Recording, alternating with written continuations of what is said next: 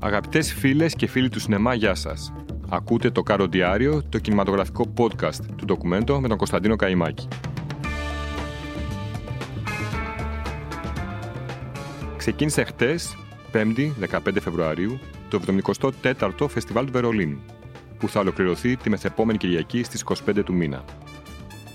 Κινηματογραφόφιλοι όλου του πλανήτη έχουν στρέψει τον ενδιαφέρον τους προς την πανέμορφη γερμανική Μητρόπολη η οποία αυτές τις μέρες φορά τα γιορτινά της. Αν ποτέ βρεθείτε στο Βερολίνο τέτοιες μέρες, αποκλείεται να μην προσέξετε τις εκατοντάδες αρκούδες σε πολλαπλές μορφές και αποχρώσεις που στέκονται άγρυπνοι φρουροί σε διάφορα γιορτινά σημεία της πόλης. Είναι μια εικόνα που δίνει με απόλυτη ακρίβεια και καθαρότητα το μέγεθος της αγάπης που έχουν οι Βερολινέζοι για το κινηματογραφικό φεστιβάλ της πόλης τους.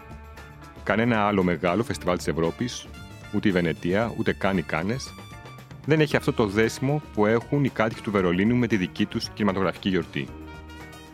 Όμως, παρά το ισχυρό του το δέσιμο και τις υψηλές υπηρεσίες που προσφέρουν οι διοργανωτές προς το κοινό που σειραίει να δει τα φιλμ που διαγωνίζονται ή απλώς συμμετάσχουν στα επίσημα προγράμματα του φεστιβάλ, η Berlinale τα τελευταία χρόνια δείχνει να έχει πάρει την κατιούσα. Η φετινή διοργάνωση, παρότι ξεκίνησε δυνατά με την προβολή του φιλμ Small Things Like This του Tim Millans, μάλλον δύσκολα θα μπορέσει να ξεφύγει από την παραπάνω εκτίμηση. Πάντως η χτεσινή αυλαία είχε και καλλιτεχνικό ενδιαφέρον, αλλά και οσκαρική λάμψη, χάρη στην παρουσία του Ματ Ντέιμον και του Κίλια Μέρφυ.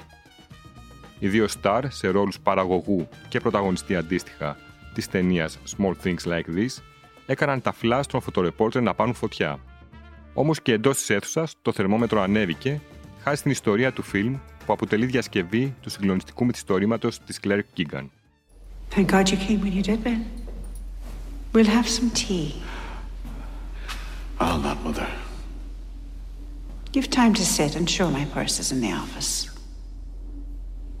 Leave your coat off, you'll feel the benefit later. Με την ταινία αυτή, ο Κίλιαν Μέρφυ, ο οποίος είναι το ακλόντο φαβορή για να κερδίσει το φετινό Όσκαρ πρώτου ρόλου χάρη τοπενχάιμερ, συνεργάζεται εκ νέου με τον Μίλαντς, σκηνοθέτη αρκετών επεισοδίων του Peaky Blinders, ο χαρακτήρας που ερμηνεύει ο Μέρφυ αποτελεί έναν από τους πιο δυνατούς της καριέρας του.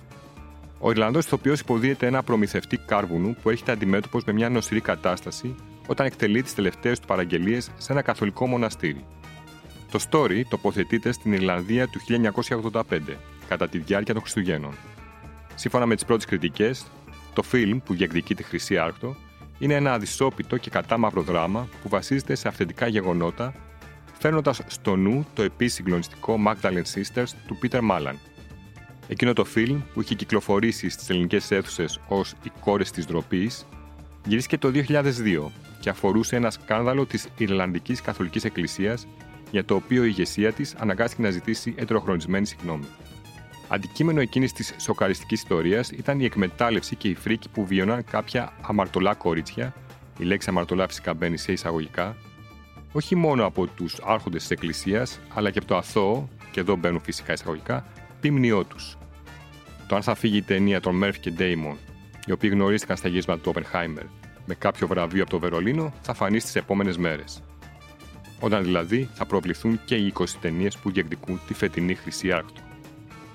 Ανταγωνιστές τους είναι κυρίως το thriller A Different Man με τους Sebastian Stan και Renate Rangeve στη σκηνοθεσία Aaron Seberg, ο οποίος πριν από 6 χρόνια μας είχε χαρίσει τους ισόβιους δεσμότες, αλλά και οι πιο αναμενόμενες ταινίες του φετινού προγράμματος, οι οποίες ανήκουν στους έμπειρους Σανξού, Ντιμόν και Ασαγιά. Στο Traveler's Needs, ο νοτιοκορεάτη δημιουργός του κομψοτεχνήματος Η γυναίκα που έφυγε, ξανασυναντά την Ζαμπέλη Περ μετά από σχεδόν μια δεκαετία και τη δραμεντή στη χώρα των άλλων. Από την άλλη, ο ιδιοσυγκρασιακός Γάλλος Μπρουνό Ντιμόν υπογράφει το πειραγμένο sci-fi με στοιχεία κομμωδίας The Empire, ενώ ο έμπειρος Ολιβιάς Αγιάς με το Suspended Time υπογράφει ακόμη ένα υπαρξιακό δραματικό thriller. Στον κατάλογο με τους δημιουργούς που διεκδικούν τη Χρυσή Άρκτο συναντάμε ακόμη τον Αμπτεραχμάν Σισακό του Τιμπουκτού, ο οποίος υπογράφει τη νέα του ταινία με τίτλο Black Tea και θέμα τη γενναία προσπάθεια μιας γυναίκας από την νεκτή αλεφαντοστού να αλλάξει τη ζωή της. Ακόμη, τη Ματί Διόπ η οποία μετά το δυναμικό Atlantique κατασκευάζει το φιλοτεχνικό ντοκιμαντέρ Dahomey με θέμα το ταξίδι 26 λεηλατημένων θησαυρών από τον Μπενίν που εκτέθηκαν στο Παρίσι και τώρα επιστρέφουν πίσω στο σπίτι τους. Υπάρχει ακόμη η ταινία του Σιτσιλιάνου σκηνοθέτη του Suburra Πιέρο Μεσίνα με τίτλο Another End και τους Γκαέλ Γκαρσία Μπερνάλ και Μπερενίς Μπεζό στους πρωταγωνιστικούς ρόλους ή το Sons του Γκούσταφ Μέλλερ, ο οποίος μας έχει χαρίσει πριν από λίγα χρόνια τον Ένοχο. Το ελληνικό ενδιαφέρον εντοπίζεται στην παρουσία τριών σκηνοθετών. Ο Γιώργος Ζώης, μετά τον τεπούτο του Interruption, συμμετέχει στο τμήμα Encounters με τη δεύτερη μεγάλου μήκου ταινία του Arcadia, ένα δράμα μυστηρίου, στο οποίο πρωταγωνιστούν η Αγγελική Παπούλια και ο Βαγγέλης Μουρίκης. Οι δύο ηθοποιοί συναντιούνται για πρώτη φορά σε μια ταινία. Η υπόθεση του φιλμ ξετλείται γύρω από ένα θανατηφόρο τροχαίο που αναστατώνει τη χειμωνιάτικη ραστόνη ενός τουριστικού θερέτρου. Ο Γιάννης και η Κατερίνα καταφτάνουν σοκαρισμένοι για να αναγνωρίσουν το θύμα του ατυχήματος στο τοπικό νοσοκομείο.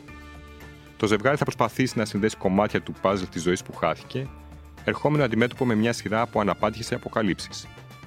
Στο απόκοσμο παραθαλάσσιο μπαλ τη περιοχή, στο Αρκάντια, η Κατερίνα θα συναντήσει μια αλόκοτη συντροφιά από απροσδόκητους συνοδοιπόρους. Το σενάριο του φιλμ συνυπογράφει ο σκηνοθέτης με την Κωνσταντίνα Κοτσαμάνη. Η φωτογραφία είναι του Κωνσταντίνου Κουκουλιού. Το μοντάζ υπογράφει ο Γιάννης Χαλκιαδάκης, ενώ τα σκηνικά φέρνουν την υπογραφή της Έλενας Βαρδαβά και τα κοστούμια της Βασιλείας Ροζάνα. Τέλος, στο cast συναντάμε ακόμη την Έλληνα Τοπαλίδου, τον Νικόλα Παπαγιάννη και τον Βαγγέλη Βαγγελινό. Ο δεύτερος Έλληνας που συναντάμε στην Περνινάλε είναι ο Δημήτρης Αθυρίδη, που είχε κάνει πριν από μια δεκαετία περίπου το ντοκιμαντέρ για τον Γιάννη Μπουτάρη με τίτλο Ένα βήμα μπροστά. Ο Αθυρίδη συμμετέχει στο Berlinale Special με το διάρκεια 14 ωρών νέο ντοκιμαντέρ του Exchange on Documenta 14, το οποίο καταγράφει τις εργασίες του καλλιτεχνικού διευθυντή της Documenta Adam Simchik και την προετοιμασία της έκθεσης σε Κάσελ και Αθήνα ταυτόχρονα. Σύμφωνα με τους υπεύθυνους του Φεστιβάλ Βερολίνου, η δημιουργία του Αθυρίδη αποτελεί τη δεύτερη μεγαλύτερη σε διάρκεια ταινία όλων των εποχών, Κάτι τέτοιο όμως δεν μπορεί να ισχύει αφού υπάρχουν τουλάχιστον τρία γνωστά φιλμ που είναι μεγαλύτερης διάρκειας. Το 27ωρο κινέζικο έπος του 1928 Burning on the Red Lotus Table, το 25ωρο Four Stars του Andy Warhol που γυρίστηκε το 1967 και το Innocence από τον Μπαγκλαντές, μια παραγωγή του 2019 που διαρκεί 21 ώρες περίπου. Και σίγουρα θα υπάρχουν και άλλα φιλμ που τα αγνοούμε. Τέλος, η τρίτη ελληνική συμμετοχή στην Περνάλε αφορά την τηλεοπτική σειρά της Ελίνας Ψίκου, The Coroner's Assistant, που θα προβληθεί στο τμήμα Co-Pro Series. Πρόεδρος της φετινής κριτικής επιτροπής είναι η οσκαρική ηθοποιός Λουπίτα Νιόγκο, ενώ τιμόμενα πρόσωπα του φεστιβάλ είναι ο Μάτιο Σκορσέζε, που θα βραβευτεί με ειδική χρυσή άρακτο για το σύνολο της καριέρας του, και ο Γερμανός σκηνοθέτης και σεναριογράφο Edgar Rice, που θα παραλάβει την Περινάλε κάμερα. Θυμίζουμε πως ο Σκορσέζε ήταν υποψήφιος για τη Χρυσή Άκτο στο Φεστιβάλ Βερολίνου του 1992 με το ακροτήρι του φόβου. Όμως, νικητής σε εκείνη την διοργάνωση αναδείχθηκε ο Λόρενς Κάσταν με το Grand Canyon. Ενώ στο δυνατό, αν μη τι άλλο, διαγωνιστικό τμήμα εκείνης της χρονιάς υπήρχαν ακόμη ο Ερικ Ρομέρ με τις ιστορίες του χειμώνα, ο Κένεθ Μπράνα με τους νεκρούς ξανά, το Bugsy του Μπάρι Λέβινσον, το γυμνό γεύμα του David Cronenberg, ο Αντρέι Κοτσαλόφσκι και άλλοι.